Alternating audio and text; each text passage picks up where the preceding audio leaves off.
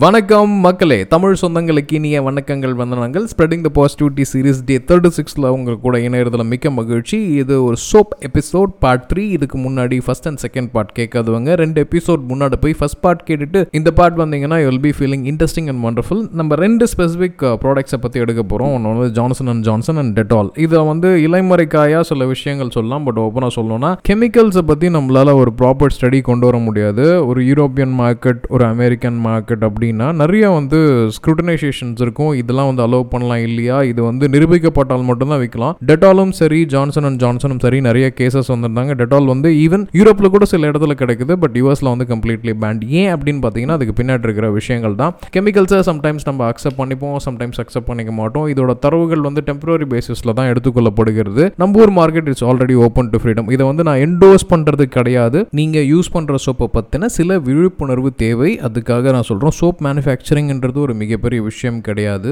நிறைய வீடியோஸ் வந்து யூடியூப்பில் இருக்குது you can try it but test it before use அப்படின்ட்டு தான் நான் சொல்லுவேன் மக்களே. ஸோ நீங்கள் யூஸ் பண்ணுற ஒரு சோப்புக்கு பின்னாடி இவ்வளோ மிகப்பெரிய வரலாறு இருக்குது அப்படின்றது உங்களுக்கு தான் தெரியும். சோப் மார்க்கெட் வந்து ஒரு மிகப்பெரிய மார்க்கெட் ஏன்னா எஸ்எம்எஸ் சோப் மாஸ்க் சானிடைசர் அப்படின்னு தான் சொல்லிட்டு இருக்கோம். ஸோ இதுக்கு பின்னாடி இருக்கிற சில வரலாற்று தகவலை அவங்க கூட பகிர்ந்தது மிக மகிழ்ச்சி. நீங்கள் ரொம்ப காலமாக காலங்காலமாக யூஸ் பண்ணிட்டு இருக்க சோப்ஸ் என்ன அப்படின்றத பற்றி கமெண்ட் பண்ணுங்க. டெஃபினெட்லி வில் ரிலாக்ஸ் எனக்கு ஸ்பெசிஃபிக் இன்ட்ரெஸ்ட்லாம் கிடையாது. சப்போஸ் நான் சம்மர் டைமில் இருந்தேன்னா கொஞ்சம் கூலான மென்தால் அந்த மாதிரியான சோப்ஸ் நம்ம வாங்குவோம். மற்றபடி நார்மல் வின்டர் டைமில் I always prefer Cinthol old Cinthol இப்போ ப்ரெசென்ட்லி நான் யூஸ் பண்ணிட்டு இருக்கிறது Chandrika it's all depends upon mood and climatic condition plus the visibility at the market but இருந்தாலும் டிஎஃப்எம் பார்த்துட்டு நம்ம வாங்குவோம். ஸோ இதோட இந்த சோப் சீரிஸ் வந்து நிறைவுக்கு வருது. என்னோட இணைந்திருந்த அனைத்து நல்லுள்ளங்களுக்கும் நன்றி. ஸோ நிறைய பேசுவோம் இந்த ஃபாரம்ல இன்னும் நிறைய விஷயங்களை வந்து இந்த இடத்துல விவாதிப்போம் அப்படின்னு சொல்லிட்டு விடைபெறுகிறேன். இனிய வணக்கங்கள் வந்தனங்கள். Tata bye bye take care